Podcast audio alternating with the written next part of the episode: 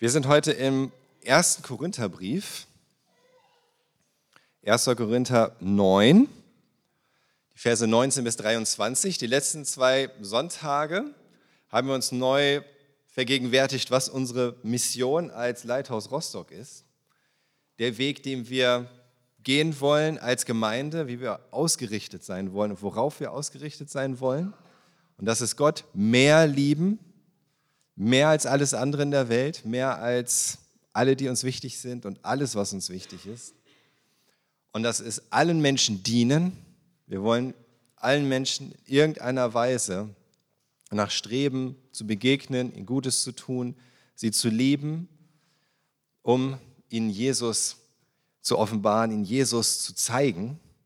Und heute geht es sozusagen ein bisschen weiter.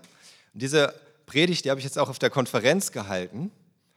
Ähm, der Alex hatte gesagt, hier, predige das, was du auf dem Herzen hast. Und ich habe gebetet, gebetet und es war das, was mir auf dem Herzen lag. Und es passt sehr gut zu dem auch, was wir als Mission, als Leithaus Rostock haben, allen Menschen zu dienen. Und äh, es geht darum, wie wir auch eine, eine ganz bestimmte Art und Weise allen Menschen dienen können, so dass sie ähm, Christus erleben, Christus kennenlernen.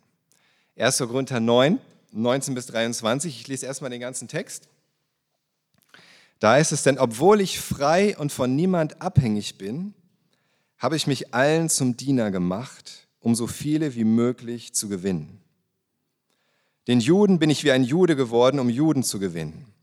Unter denen, die sich an das Gesetz des Mose halten, lebe ich nach Moses Gesetz, obwohl ich nicht mehr diesem Gesetz unterstellt bin, nur um sie zu gewinnen. Bei Menschen, die das Gesetz nicht kennen, lebe ich nicht nach dem Gesetz, um sie für Christus zu gewinnen, obwohl ich keineswegs gesetzlos vor Gott bin. Ich stehe ja unter dem Gesetz von Christus. Den Schwachen bin ich wie ein Schwacher geworden, um die Schwachen zu gewinnen. Ich bin allen alles geworden, um unter allen Umständen wenigstens einige zu retten.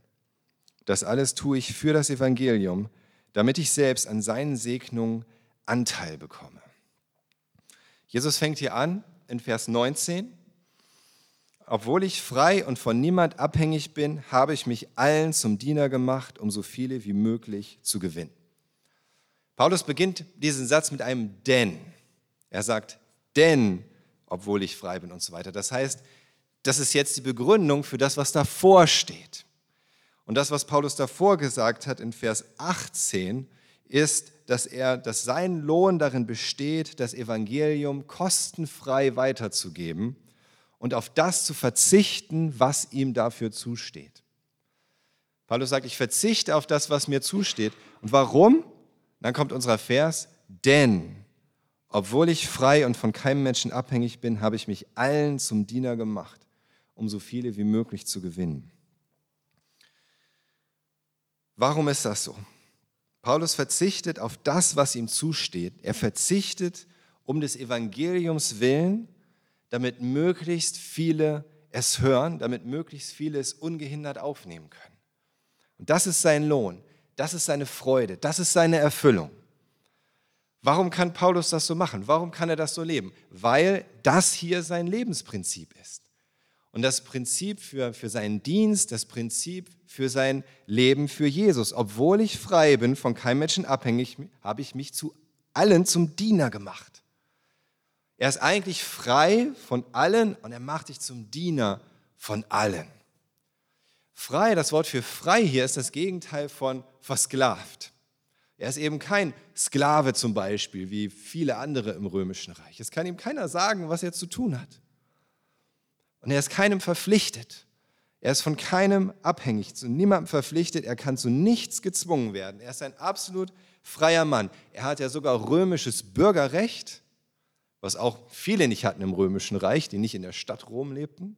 Er hat römisches Bürgerrecht und er hat sogar, wie er auch an anderer Stelle sagt im Philipperbrief, Bürgerrecht im Himmel, so wie alle Gläubigen.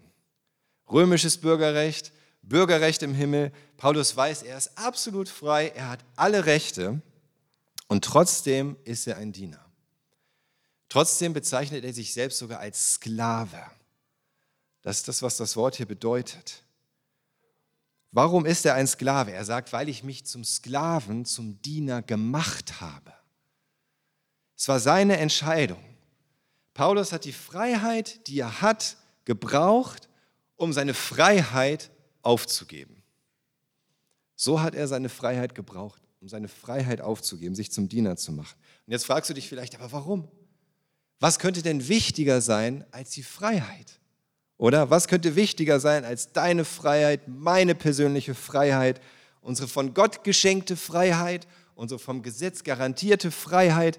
Was könnte wichtiger sein? Und Paulus sagt ganz einfach, so viele wie möglich zu gewinnen. Das kann wichtiger sein. So viele wie möglich zu gewinnen, zu gewinnen für Christus, zu gewinnen für das Evangelium, zu gewinnen für das ewige Leben. Dafür verzichtet Paulus auf das, was ihm zusteht. Er verzichtet darauf völlig bewusst. Er opfert seine Freiheit und ist bereit zu dienen und sich zum Sklaven zu machen, um die Menschen zu gewinnen. Er gibt, damit er die Menschen gewinnt. Nicht zu seinem Vorteil, sondern zu ihrem Vorteil. So will er sie gewinnen. Und das war ihm einfach alles wert.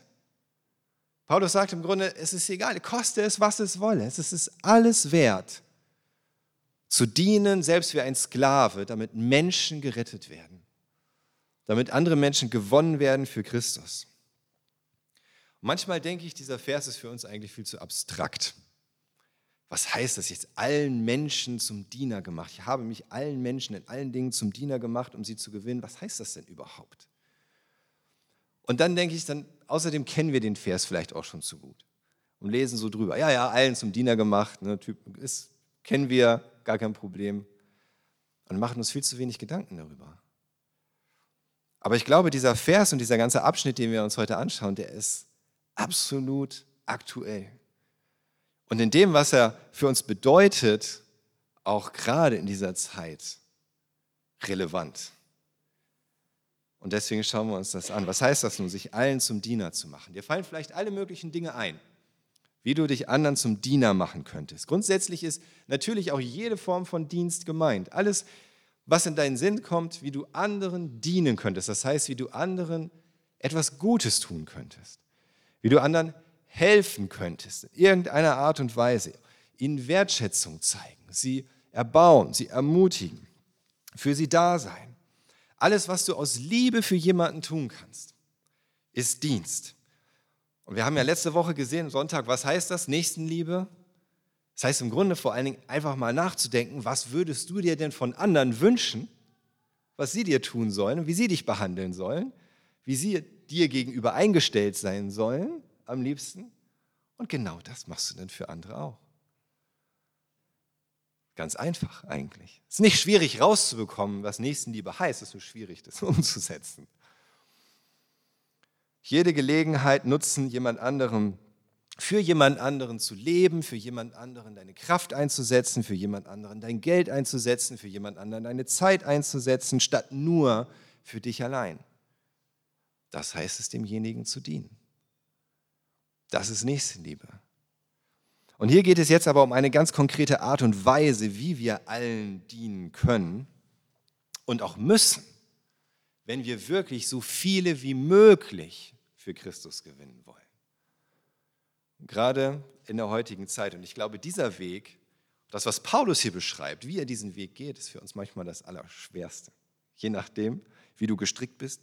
Wenn du so ähnlich gestrickt bist wie ich, dann gehört das mit zu den schwierigsten Dingen überhaupt. Nämlich, versuch nicht jemanden von deiner Meinung zu überzeugen und für deine Überzeugung zu kämpfen, sondern einen Menschen für Jesus zu gewinnen.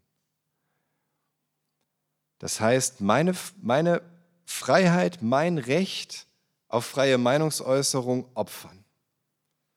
Den anderen einfach stehen lassen oder die andere in seiner oder ihrer Ansicht, in seiner oder ihrer Meinung und mich sogar ihrer Ansicht anpassen in meinem Verhalten. Mit dem Kämpfen aufhören, mit diesem Kämpfen für irgendwelche Meinungen, für irgendwelche Wahrheiten und stattdessen nur noch mich ausrichten darauf, dass die Menschen die eine Wahrheit hören und Christus gewinnen. Und die Wahrheit des Evangeliums. Und Paulus sagt im Vers 20, den Juden bin ich wie ein Jude geworden, um Juden zu gewinnen. Unter denen, die sich an das Gesetz halten, lebe ich nach Moses Gesetz, obwohl ich nicht mehr diesem Gesetz unterstellt bin. Nur um sie zu gewinnen. Paulus sagt, den Juden bin ich wie ein Jude geworden. Sagt er, ich kann, äh, eigentlich war er Jude, aber was er meint damit ist, er kann nach jüdischen Sitten leben, wenn er mit Menschen zusammen ist, die Juden sind und nach jüdischen Sitten leben. Obwohl er gar nicht dazu verpflichtet wäre. Er könnte auch sagen, ab, das muss ich nicht mehr. Ist egal. Aber er macht es trotzdem. Und er sagt, ich kann nach dem Gesetz des Mose leben, nach dem Gesetz des Mose, fünf Bücher Mose, all die Gesetze, die den Juden gegeben wurden. Der weiß, er muss das Gesetz des Mose nicht mehr halten. Er weiß, er muss das nicht tun, um gerecht zu werden vor Gott. Er ist frei von dem Gesetz, aber er sagt, ich kann das tun. Wenn ich mit Menschen zusammen bin, denen es wichtig ist, nach dem Gesetz des Mose zu leben, dann lebe ich auch nach dem Gesetz des Mose. Warum? Um sie zu gewinnen, sagt er, nur um sie zu gewinnen. Wir können das beobachten an zwei Stellen in der Apostelgeschichte, in der Apostelgeschichte 16 und in der Apostelgeschichte 21. Wir schauen uns mal Apostelgeschichte 16 an, wie Paulus das anwendet, was er hier sagt. Apostelgeschichte 16, Vers 3, da heißt es,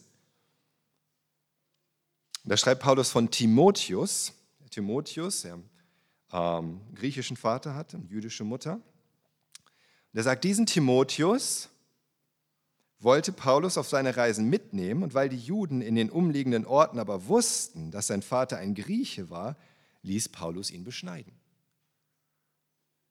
Dieser Timotheus hatte einen griechischen Vater, deswegen war er nicht beschnitten worden als achtjähriges, achttägiges Baby. Er ist zum Glauben an Jesus gekommen und Paulus wollte Timotheus mitnehmen, aber er wollte auch den Juden dienen. Er wollte auch die Möglichkeit haben, in die Synagogen zu gehen.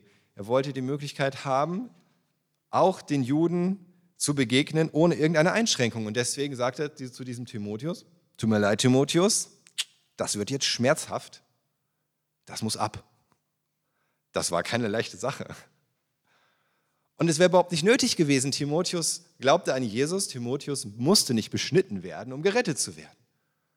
Er musste kein Jude werden, aber Paulus sagt, es ist mir so wichtig, dass ich dich mitnehmen kann und dass wir in die Synagogen gehen können, dass wir auch in den Tempel gehen können, wenn wir in Jerusalem sind, dass die Juden keinerlei Anstoß nehmen können, dass du jetzt beschnitten wirst. Das war schon heftig. Also Beschneidung in dem Alter, ihr wisst, was Beschneidung ist, oder? Ihr habt kein Bild mitgebracht davon. Ja, Vorhaut wird abgeschnitten. In dem Alter, das ist blutig, das bedeutet Fieber eigentlich immer einige Tage lang, Schmerzen, kannst du hoffen, dass es gut verheilt in der Regel. Das macht man nicht mal eben so, freiwillig. Aber es war Paulus wichtig. Es war Paulus wichtig. Und das, obwohl Paulus wusste und er sogar davor warnt, dass die Beschneidung, wenn Nichtjuden sie vollziehen und wenn Nichtjuden das machen, weil sie denken, es wäre nötig vor Gott, dass es für sie sogar ein Fallstrick im Glauben werden kann. Der warnt sogar davor, sich beschneiden zu lassen. Im Galaterbrief, im Galater 5, Vers 2, da schreibt er an die Christen in Galatien, die größtenteils Heidenchristen waren, von denen er gehört hat, dass da andere hingekommen sind, die ihnen gesagt haben, ihr müsst jetzt auch das Gesetz des Mose halten. Jesus allein reicht nicht. Ihr müsst auch werden wie die Juden und ihr müsst euch auch beschneiden lassen. Und er sagt, er merkt euch meine Worte, merkt euch meine Worte. Ich, Paulus, erkläre. Also mehr kann man das ja kaum betonen. Wenn ihr euch beschneiden lasst, dann wird Christus für euch wertlos sein. Dann wird Christus für euch wertlos sein. An anderer Stelle sagt ihr, dann könnt ihr aus der Gnade fallen, wenn ihr denkt, dass ihr jetzt die Beschneidung braucht und Christus allein nicht reicht. So wichtig war ihm das auf der einen Seite bei den Nichtjuden, dass sie nicht auf falsche Gedanken bei der Beschneidung kommen und nicht denken, dass sie es machen müssen. Und trotzdem war es ihm wiederum wichtig, zu den Juden gehen zu können, dass er Timotheus beschneiden ließ. Und war, warum? Weil es ihm so wichtig war, dass in seinem Dienst den Juden gegenüber nichts im Weg steht. Er wollte einfach die Möglichkeit haben, sich ganz nach ihnen auszustrecken. Er wollte, dass es nichts gibt, was ihn daran hindert, auch den Juden das Evangelium zu bringen. Und dass sie keinen Grund haben, von vornherein zu sagen, nee, nee, nee, nee, Paulus hier, du hast einen unbeschnittenen Timotheus dabei, in die Synagoge hier kommst du nicht rein. Auf keinen Fall wollte er dieses Risiko eingehen. So wichtig war ihm das. Und die Botschaft von Paulus war an die Juden ja auch nicht, lasst euch nicht beschneiden. Das war nicht seine Botschaft an die Juden. Seine Botschaft war nicht, ah, das Gesetz des Mose ist hinfällig. Vergesst das doch einfach mal alles. Gute Nachricht, Beschneidung ist überflüssig, ihr müsst keine Opfer mehr bringen, ihr müsst all diese Vorschriften nicht mehr einhalten. Das war nicht seine Kernbotschaft. Was war denn seine Kernbotschaft? Seine Kernbotschaft war nicht, das Gesetz des Mose ist hinfällig. Seine Kernbotschaft war, Jesus Christus ist der Messias und er ist für euch gestorben. Er ist der Sohn Gottes, der sein Leben für euch gegeben hat. Er ist derjenige, der für eure Sünden bezahlt hat. Glaubt an Jesus war seine Botschaft. Für Jesus, nicht gegen das Gesetz des Mose. Du denkst vielleicht, das ist das Gleiche, aber das ist nicht das Gleiche. Die Frage ist, wo liegt die Priorität? Was ist wirklich die Kernbotschaft? Was ist wesentlich? Und genauso konnte sich Paulus aber auch bei den Nichtjuden, den Griechen und den anderen Heiden anpassen. Das heißt in unserem Text, in Vers 21, bei Menschen, die das Gesetz nicht kennen, lebe ich nicht nach dem Gesetz, um sie für Christus zu gewinnen, obwohl ich keineswegs gesetzlos vor Gott bin. Ich stehe ja unter dem Gesetz von Christus. Manche übersetzen, bei Gesetzlosen bin ich wie ein Gesetzloser, aber erstens geht es Paulus hier nicht um allgemeine Gesetze, es geht ihm immer noch um das Gesetz des Mose. Darum, bei den Juden lebt er nach dem Gesetz des Mose, bei denen, die nicht unter dem Gesetz sind, die kein religiöses Gesetz haben, in dem Sinne lebt er nicht nach dem Gesetz. Paulus war aber nie ein Gesetzloser, er hat sich immer gehalten an die allgemeinen Gesetze des römischen Reiches und was es sonst an Gesetzen gab, solange er nur das Evangelium predigen konnte.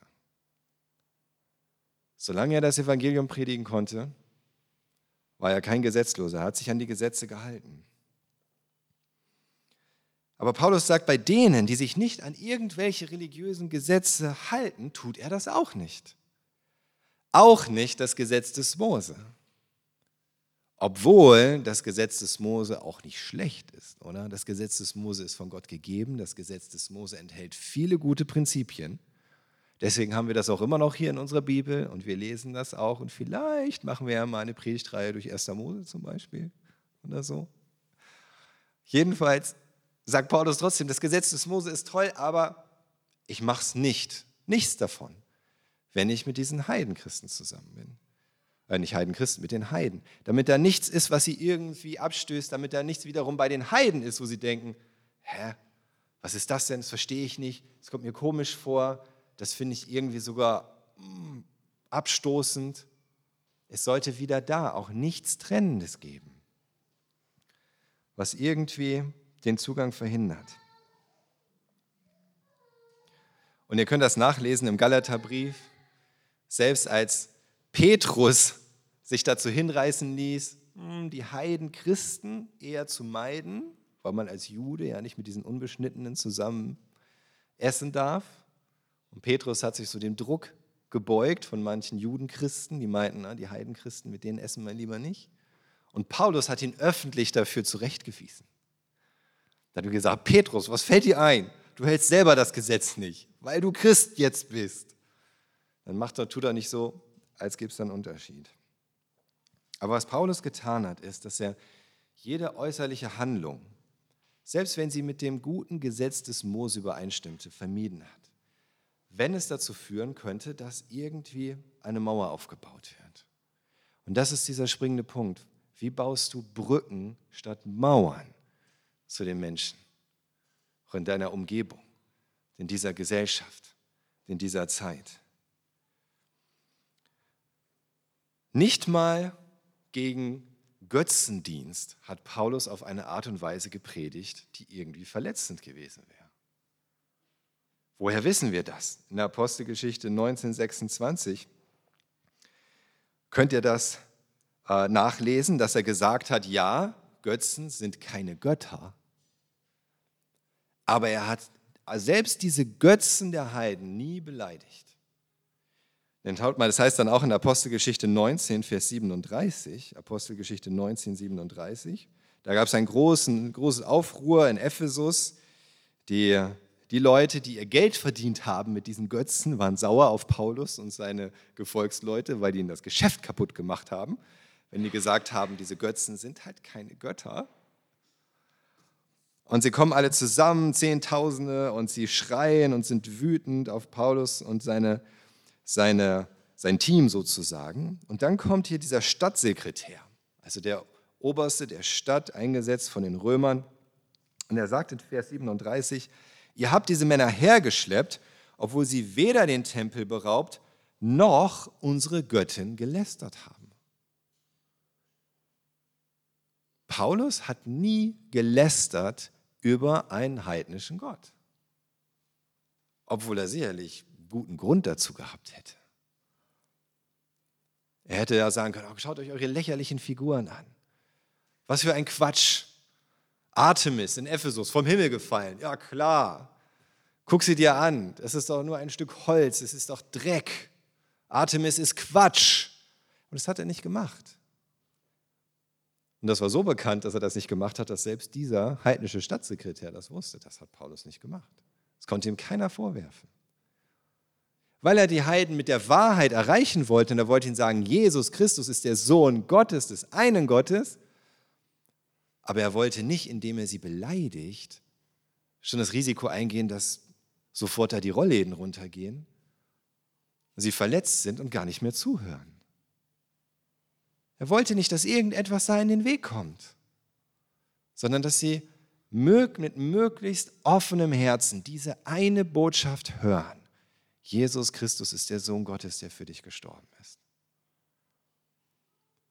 Und so ist das doch auch, oder? Wenn, wenn Leute sich beleidigt fühlen, verletzt fühlen, wenn man angefangen hat, sich mit ihnen rumzustreiten, da ist da keine Offenheit mehr für das Evangelium. Wenn du jetzt denkst, na gut, das Gesetz des Mose, Götzen ist jetzt nicht so relevant, oder? Also ich kann mich nicht erinnern, wann ich das letzte Mal mit jemandem darüber gestritten habe, ob das Gesetz des Mose noch gültig ist. Und ich kann mich auch nicht erinnern, hier irgendwo so einen geschnitzten Götzen gesehen zu haben. Diese Themen sind für uns vielleicht nicht mehr relevant, aber jetzt macht euch mal kurz klar an sich, wie wichtig diese Themen damals waren.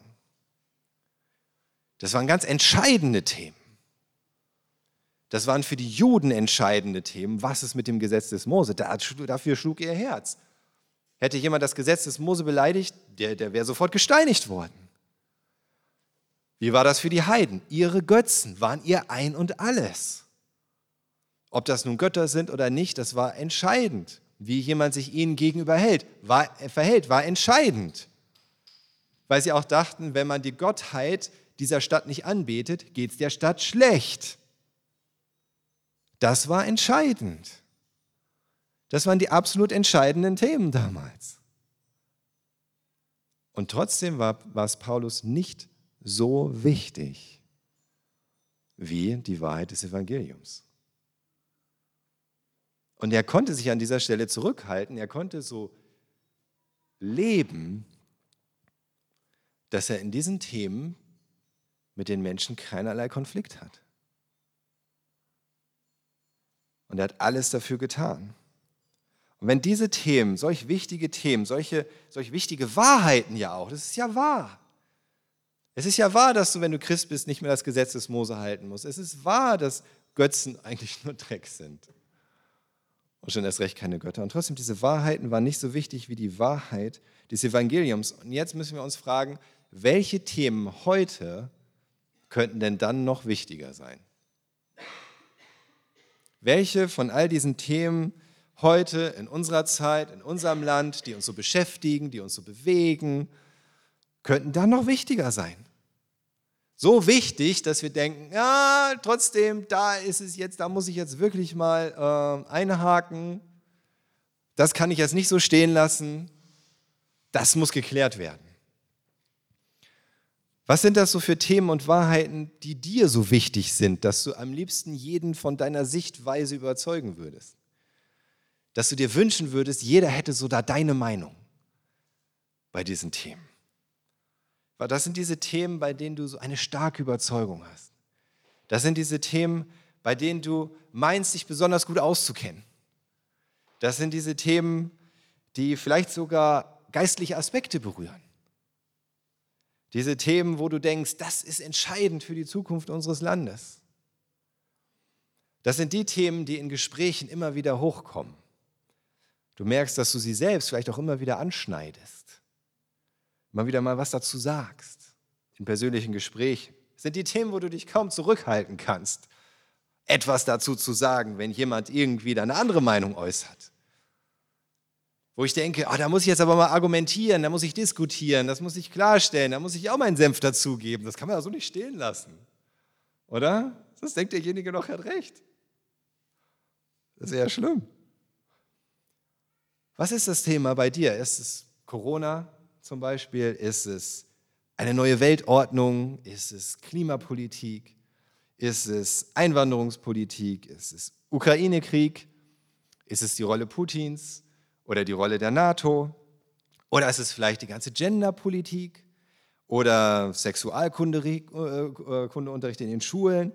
Ist es vielleicht Atomstrom oder Frauenrechte oder Abtreibung oder Sterbehilfe? Was ist dieses Thema bei dir? du denkst, bewusst oder unbewusst, zumindest geht es mir so, ich weiß nicht, ob es euch so geht, aber mir geht das so, ja, bewusst oder unbewusst, denke ich dann so, ja, wenn nur alle so denken würden wie ich an der Stelle, ja, dann wäre das eine bessere Welt. Definitiv. Oder? Dann würden Dinge auch ganz anders laufen. Dann würde die Zukunft auch viel rosiger aussehen. Dann könnte alles gut werden, im Grunde. Warum? Naja, weil ich die Wahrheit kenne. Und weil ich die Wahrheit kenne und ja die Wahrheit mein Denken prägt, denke ich genauso wie Gott. Oder? Kann das sein? Vielleicht ist das so. Vielleicht ist das auch bei dir so.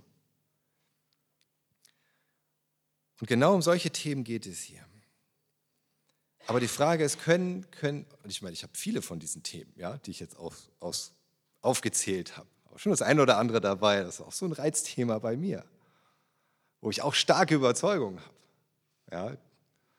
Und es fällt mir auch nicht leicht, mich da zurückzuhalten. Ja. Das ist so. Gerade noch, wir hatten eine lange Fahrt hier von Rostock nach Siegen am Mittwoch. Lange Fahrt, viele Staus und dies und das. Und wir hatten viel Zeit im Auto. Und Julia hat mehrmals zu mir gesagt, du bist so ein Besserwisser. Was kann ich dafür, wenn ich es besser weiß? Es hält nicht leicht. Aber wie könnten diese Themen wichtiger sein als diese Themen, von denen Paulus da redet? Und erst recht, wie könnten solche Themen dann wichtiger sein als einfach die Wahrheit des Evangeliums? Oder? Denn diese eine Wahrheit ist die eine Wahrheit, die allein frei macht. Und ich denke manchmal bei diesen Themen, aber das müssen die Leute doch hören und das ist doch wichtig. Aber das macht sie auch nicht frei. Sondern das, was allein frei macht, ist die Wahrheit des Evangeliums. Dass Jesus Christus, der Sohn Gottes, für dich gestorben ist. Dass Gott dich so sehr liebt und dass dir ein neues Leben anbietet. Jetzt denkst du vielleicht, aber habe ich nicht das Recht dazu, frei meine Meinung zu sagen? Ist das nicht auch wichtig, von diesem Recht Gebrauch zu machen? Oder? Dafür leben wir doch in einer Demokratie. Ist auch wichtig, dieses Recht auch einzufordern. Aber ist denn diese Gewissheit, einfach solche Rechte zu haben und dieses Gefühl, dass du diese Rechte auch nutzt, ist das wirklich dein großer Lohn ist das das, was dir am meisten Erfüllung gibt? Dass du das so sagen könntest, wie Paulus da in Vers 18 vorher, das ist mein Lohn, der Lohn schlechthin? Für Paulus war das das Evangelium weiterzugeben, Menschen das zu geben, was sie wirklich brauchen, das zu erleben, wie es wirklich etwas bewirkt, was sonst überhaupt nichts in dieser Welt bewirken kann. Das ist sein Lohn. Nur dieses Gefühl zu haben, ah, ich kann meine Meinung sagen, das ist, das ist doch nicht mein großer Lohn. Was ist das Wertvollste, was du hast? Was ist das, wo du, wie, wie Jesus das im Gleichnis sagt, wo du alles verkauft hast, um diese Perle im Acker, diesen Schatz im Acker zu haben? Und die Perle war gar nicht im Acker, die war auf dem Markt, glaube ich. Aber diese Perle zu haben, den Schatz zu haben, was ist das Wertvollste? Ist das deine Meinungsfreiheit? Ist es deine Überzeugung und diesem und jenem Thema? Oder ist das das Gefühl, Recht zu haben? Nein, das wirklich Kostbarste ist das Evangelium. Manche meinen, und das habe ich wirklich so von Christen gehört, manche meinen, ah, Nächstenliebe hat nichts damit zu tun, deine persönlichen Freiheiten aufzugeben oder deine gesetzlich garantierten Freiheiten aufzugeben. Das hat, das hat nichts mit Nächstenliebe zu tun. Ich denke, ehrlich gesagt, wenn ich mir das anschaue, was Jesus gesagt hat und was Paulus gesagt hat und was sie getan haben und gelebt haben, dann würde ich sagen, auf Freiheit und Rechte zu verzichten, die mir zustehen, damit andere etwas bekommen, was sie nicht verdienen, das ist doch Nächstenliebe schlechthin, oder? Das ist doch Nächstenliebe in ihrer reinsten Form. Das ist Nächstenliebe in ihrem tiefsten Kern. Das ist Nächstenliebe in ihrer größten Kraft. Und dass gerade das Nächstenliebe ist, das sehen wir schon allein daran, wie schwer es uns fällt. Oder? Also ich kann wesentlich leicht hier mal die Toiletten putzen, aus meiner großen Nächstenliebe heraus, als tatsächlich meinen Mund halten. Wenn jemand um die Ecke kommt, wieder irgendein Quatsch erzählt über eins dieser Reizthemen. So ist es bei mir. Und das zeigt mir, da brauche ich eigentlich viel mehr Liebe. Da brauche ich viel mehr Nächstenliebe. Und das ist viel mehr Nächstenliebe. Was ist, wenn du, wenn du aber Einfluss ausüben willst? Wenn du denkst, ja, du musst doch etwas tun, um irgendwie die Dinge zum Besseren zu wenden. Wenn du von Beruf Politiker bist oder Politikerin, wenn du von Beruf Journalist bist, vielleicht wenn du von Beruf Lobbyist bist, vielleicht auch Lobbyist der Evangelischen Allianz am Bundestag. Das gibt's. Ja? Wenn das dein Beruf ist, dann solltest du natürlich deinen Einfluss nutzen. Das ist dein Beruf. Ja? Dann sollst du irgendwie zu diesem Thema deinen Einfluss nutzen, dem Herzen Gottes entsprechend und dem Evangelium entsprechend. Aber egal, was unser Beruf ist, Unsere höchste Berufung ist einfach Jesus zu folgen. Das ist unsere Berufung. Und was für einem Jesus folgen wir da? Was hat denn Paulus gesagt? Als was predigt er Jesus Christus? Er predigt Christus den Menschenrechtler. Oder? Nein. Aber vielleicht Christus den Klimaschützer. Auch nicht. Christus den Nationalisten, Christus den Demonstranten, Christus den Influencer, Christus den Meinungsführer, Christus den Widerständler, Christus den Ankläger, Christus den Machtstrategen. Nein, das ist alles nicht, oder? Was hat er gesagt? Er predigt Christus, den Gekreuzigten. Und das war der Weg, den Christus gegangen ist, ans Kreuz. So hat Christus die Welt verändert indem er gestorben ist für die Menschen, indem er sein Leben niedergelegt hat, damit jeder Einzelne, jeder Einzelne die Chance hat, gerettet zu werden.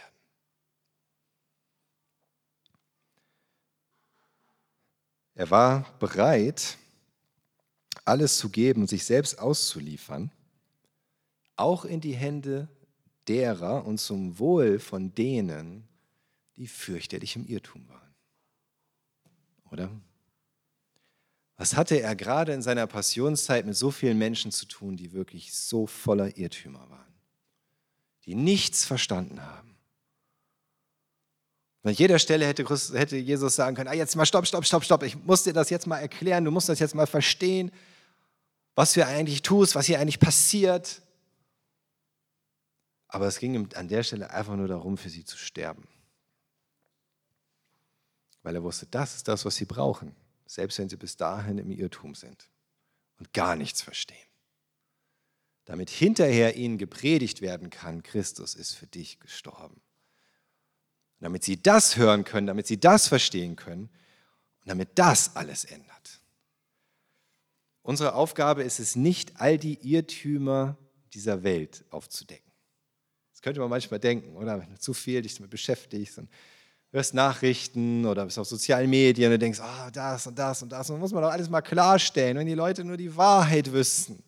Aber unsere Aufgabe ist es nicht, all die Irrtümer dieser Welt aufzudecken und irgendwie da das Denken der Menschen zu ändern, sondern unsere Aufgabe ist, die Menschen zu Christus zu führen, der diese Welt überwunden hat mit all ihren Irrtümern.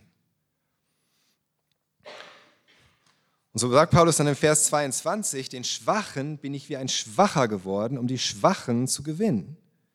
Ich bin allen alles geworden, um unter allen Umständen wenigstens einige zu retten. Wenn Paulus hier sagt Schwache, dann bezieht er sich zurück auf das, was er im Kapitel vorher gesagt hat. Da ging es um das Essen des Götzenopferfleisches. Und da waren die Schwachen diejenigen, die gesagt haben, das kann ich nicht machen. Ich glaube jetzt an Jesus, ich kann hier kein Fleisch essen, was einem Götzen geweiht worden ist. Und schwach bedeutet nicht schlechter als stark. Das ist keine Wertung. Das bedeutet, schwach sind diejenigen, die sensibler sind im Gewissen.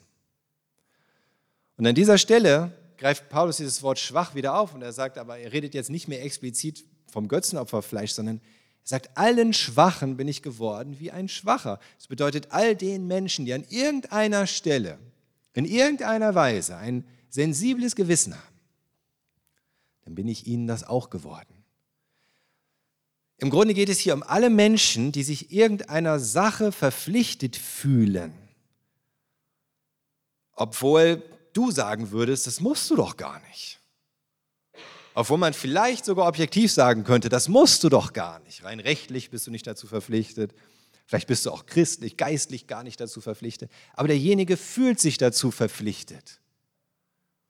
Und du denkst, ja, kann ich nicht ganz nachvollziehen. Ich fühle mich jetzt nicht dazu verpflichtet.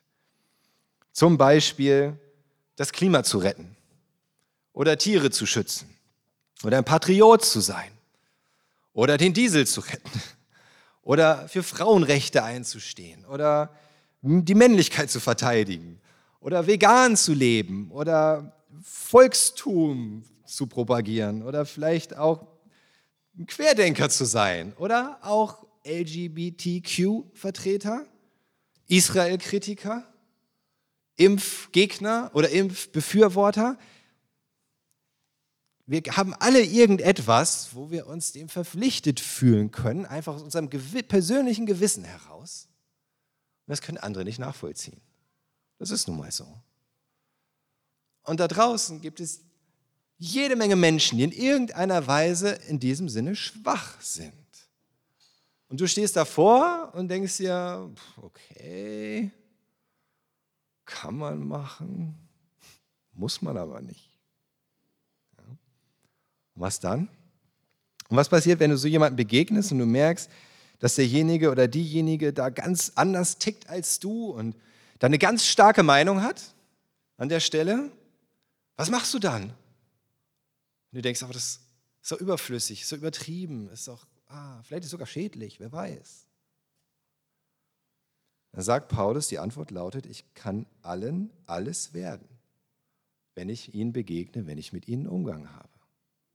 Ich kann allen alles werden. Niemanden muss ich für seine Auffassung oder ihre Auffassung kritisieren alle kann ich annehmen. Denn alle brauchen zuerst und vor allem das Evangelium. Ganz egal, was sie sonst noch für Herzensthemen haben, die vielleicht sinnvoll sind oder nicht sinnvoll, die vielleicht irgendwie zielführend sind oder auch nicht zielführend, wo du vielleicht denkst, ja, das passt zum Willen Gottes oder das passt nicht zum Willen Gottes. Das, was sie zuerst und vor allem brauchen, ist das Evangelium. Jetzt denkst du vielleicht, aber ist das nicht unehrlich? Wenn ich dann so tue, als hätte ich da die gleiche Meinung, obwohl ich gar nicht die gleiche Meinung habe? Muss ich so eine Art Wendehals werden? Muss ich mein Fähnchen in den Wind stellen? Muss ich mit den Wölfen heulen? Das so? Muss ich so tun, als ob ich etwas gut finde, obwohl ich es gar nicht gut finde? Muss ich so tun, als ob ich etwas, also, als ob ich etwas schlecht finde, was ich gar nicht schlecht finde? Soll ich womöglich noch bei Dingen mitmachen, die falsch sind, die unmoralisch sind? Nein. Nein, nein, nein. Allen alles werden bedeutet nicht Theater zu spielen. Und es bedeutet auch nicht, bei irgendwelchem Unsinn oder Unmoral mitzumachen.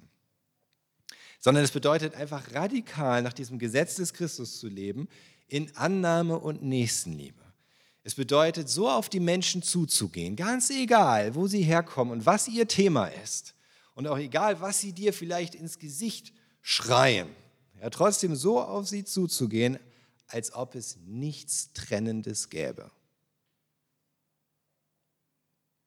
Von deiner Seite aus nichts Trennendes. Gar nichts.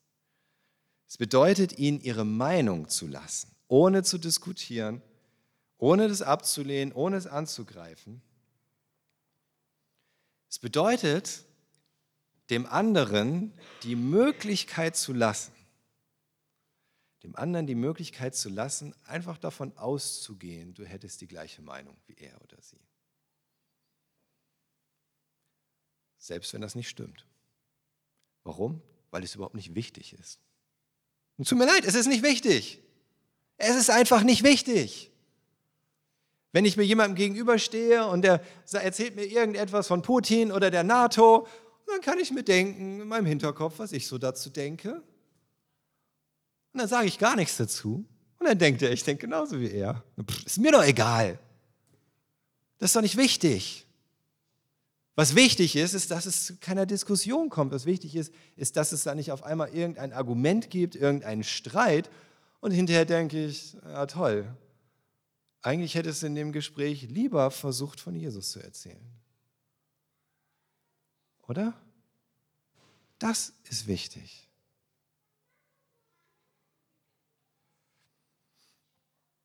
Es bedeutet darüber nachzudenken, was die Menschen, die Gott nicht kennen, von uns zuerst und am meisten hören und sehen sollten. Zuerst und am meisten. Womit sollen dich denn die Menschen assoziieren? Was soll ihnen denn zuerst einfallen zu dir oder zu uns als Christen oder zu uns als Gemeinde, wofür wir stehen? Und ich finde es schlimm, dass in Umfragen herauskommt, das war eine Umfrage in den USA, ich weiß nicht, ob das in Deutschland genauso ist, das, was den Nicht-Christen als erstes einfällt zu Christen, oh, das sind doch die, die gegen Homosexualität sind. Das finde ich schlimm. Das heißt nicht, dass ich denke, dass Gott gelebte Homosexualität gut findet. Aber ich finde es schlimm, wenn die Menschen das zuerst mit uns assoziieren. Und die Christen, das sind nur die, die gegen die Homosexuellen sind. Da ist irgendwas schiefgelaufen. Es tut mir leid. Das kann einfach nicht sein. Was ist das Kostbarste, was du weiterzugeben hast? Wie reagierst du im persönlichen Gespräch, wenn so eins deiner Reizthemen aufkommt? Was machst du dann? Lassen wir es zu, dass wir uns im Kampf verlieren, statt für andere für Christus zu gewinnen? Wofür benutzt du deinen WhatsApp-Status? Was stellst du da rein? Wie nutzt du diese Tatsache, dass Menschen sich das tatsächlich anschauen? Sogar solche, die Jesus gar nicht kennen. Was postest du bei Facebook? Was twitterst du, weil du einen Twitter-Account hast? Was packst du in deine YouTube-Videos? In deinem YouTube-Kanal? Oder in deinen Podcast? Was sehen die Leute? Allen alles zu werden bedeutet den Menschen einfach zu zeigen, mit allen Mitteln, die wir haben, dass wir im Kern, in unserem Wesen, in unserem Wesentlichen ganz genauso sind wie sie. Denn die Welt und die, wir Menschen, wir denken viel zu schnell, das sind die, das sind wir und irgendwie sind die anders. Und das ist das Problem. Aber wir sind nicht anders im Kern, in unserem Wesen, im Wesentlichen sind wir genauso wie alle Menschen. Sünder, die Erlösung brauchen. Darum geht es doch, oder? Und sobald wir anfangen, über diesen Kram zu diskutieren, sind wir anders. Sind sie anders? Sind wir anders? Es du, ich, die da, wir. Und dann ist da nichts mehr mit wir sind gleich. Und wir haben im Kern das, das gleiche Bedürfnis nach Erlösung. Das ist dann vorbei. Sie müssen erkennen, dass sie genauso sündige, aber von Gott geliebte Menschen sind, die Erlösung brauchen. Von Gott geliebt. Damit sie erkennen können, dass die Botschaft für sie genauso gilt wie für uns. Und das ist der einzige Weg. Und du willst die Welt verändern, du möchtest wirklich, dass irgendwie Dinge sich ändern, du möchtest, dass schlimme Dinge aufhören in der Gesellschaft, du möchtest irgendwie, ja, dass zerstörerische Ideologien äh, entmachtet werden, dass ihnen der Nährboden genommen wird, dass Menschen dem nicht mehr folgen, dann bring ihnen Christus. Das ist der einzige Weg. Und Paulus sagt in Vers 23, das alles tue ich für das Evangelium, damit ich selbst an seinen Segnungen Anteil bekomme. Paulus wusste, es ist der einzige Weg, ist der einzige Weg, in das Evangelium zu bringen und auch selbst gesegnet zu werden, so mit ihnen zusammen, durch das Evangelium. Warum? Was sind das für Segnungen? Es ist zum Beispiel die Überwindung von Menschenfurcht. Jetzt denkst du, wieso Menschenfurcht? Ich sage doch gar nicht mehr, was ich denke. Das hindert mich doch meine Menschenfurcht nicht dran. Ich glaube, ich mache auch wesentlich mehr Menschen, also ich muss wesentlich mehr Menschenfurcht überwinden, um das Evangelium weiterzugeben, als meine Meinung zu sagen. Also ich habe selten Menschenfurcht, wenn es darum geht, meine Meinung zu sagen. Aber den Leuten von Jesus zu erzählen, es bedeutet, Freiheit von Stolz, Selbstsucht und Selbstzentriertheit zu erleben. Es bedeutet, inneren Frieden zu haben, obwohl du vielleicht äußerlich abgelehnt wirst und wo du vielleicht auch äußerlich angegriffen wirst, ob die Leute das wissen oder nicht. Innerlichen Frieden zu haben, obwohl du den Eindruck hast, es denken alle wirklich ganz anders als du. Und die ganze Welt ist doch verrückt geworden. Und trotzdem innerlichen Frieden zu haben. Es bedeutet vor allen Dingen, diese Freude mitzuerleben, wenn Seelen gerettet werden, wenn Menschen zu Christus kommen, wenn sie gewonnen werden. Und das wirklich zu erfahren, wie Gott das, wie Gott in seiner Kraft, in seiner Gnade, durch seinen Geist das wahr macht, dass diese Liebe, die er ausgegossen hat in unsere Herzen, dass die aktiv wird und dass sie überwindet. Und dann kannst du Zeuge sein, wie gesellschaftliche Probleme gelöst werden, wie zerstörerische Ideologien zerstört werden, ja, einen nach dem anderen. Und es wird hier sowieso nicht der Himmel auf Erden. Es tut mir leid, es wird immer jede Menge Irrtümer geben. Und wenn der Ukraine-Krieg vorbei ist, kommt das nächste. Und wenn die Affenpocken vorbei sind, kommt das nächste. Und es wird immer irgendwas geben. Und eher mehr als weniger, wo wir denken, diese Welt ist verrückt geworden. Also müssen wir uns jetzt entscheiden, wie wir damit umgehen. Und was unser Weg ist als Christen durch diese verrückte Welt hindurch und so, dass die Menschen das bekommen, was sie wirklich brauchen. Und das ist einfach nur Jesus. Und dann erlebst du das, was wirklich stark ist, nämlich wenn Menschen von Finsternis ins Licht kommen, wie verzweifelte neue Hoffnung bekommen, wie rastlose zur Ruhe kommen, wie einsame einen himmlischen Vater bekommen und eine neue Familie zusammen, wie niedergeschlagene neue Freude bekommen, wie verbitterte barmherzig werden, wie Tote auferstehen. Und das ist doch alles viel, viel mächtiger und wichtiger, als dass wir unsere Meinung rausposaunen. Oder? Dass ich irgendjemanden von meiner Meinung überzeuge zu Corona oder zum Ukraine-Krieg oder Atomstrom oder sonst irgendetwas.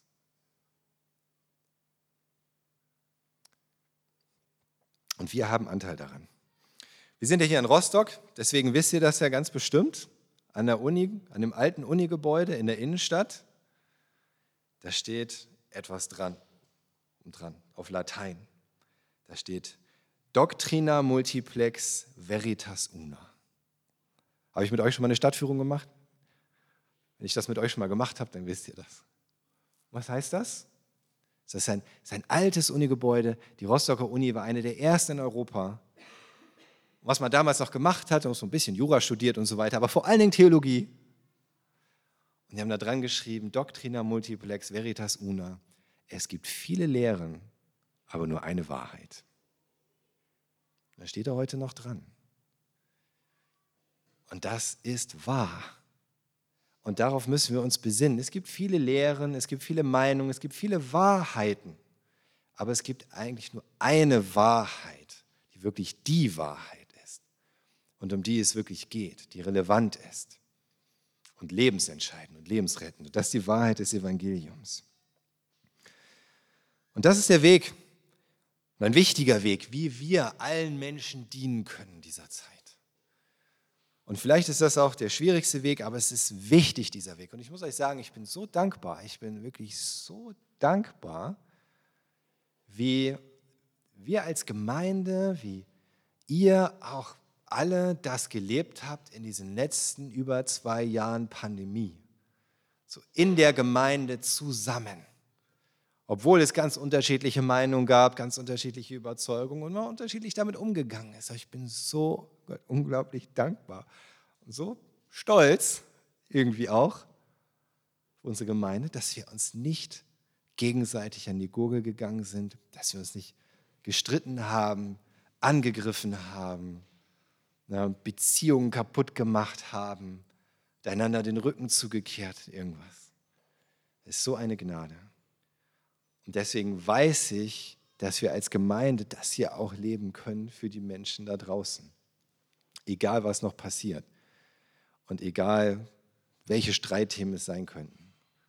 Weil lasst uns diesen Weg weitergehen. Lasst uns einander so dienen und lasst uns den Menschen da draußen so dienen.